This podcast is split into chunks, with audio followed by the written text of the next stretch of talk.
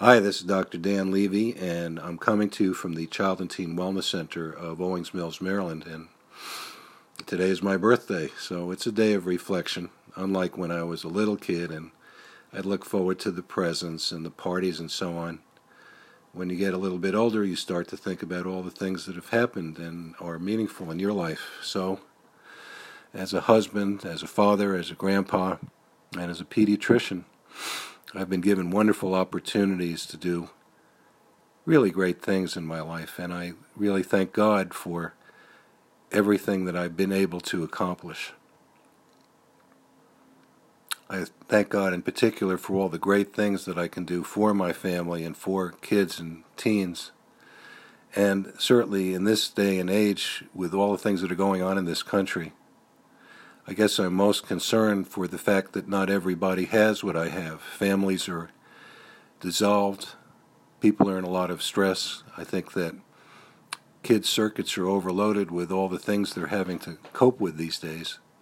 And my thought and takeaway point for the day is that really the essence of what we need to do in this country is strengthen families, to enable them to do better to promote literacy of all kinds, whether it's reading literacy, economic literacy, entrepreneurship, getting in touch with the community as well as with the family, eating well, getting a good night's sleep, getting plenty of exercise, and evaluating the messages that one is getting from the media. These are all so important to getting families enabled and reconnected to what is most important in their lives with everything you have, those of you who are listening to this recording today, advocate for that.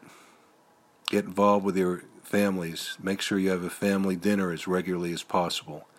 Get involved with your PTA, with your community, with your houses of worship. Strengthen the families in your community, and I guarantee you some of the strife and the bitterness and the division that we're seeing in the United States will slowly melt away.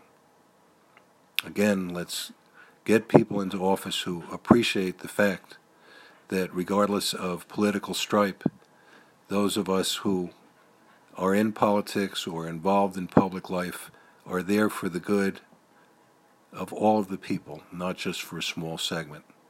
Bless you and your family. This is Dr. Dan Levy of the Teen Wellness Center, and have a blessed and productive day.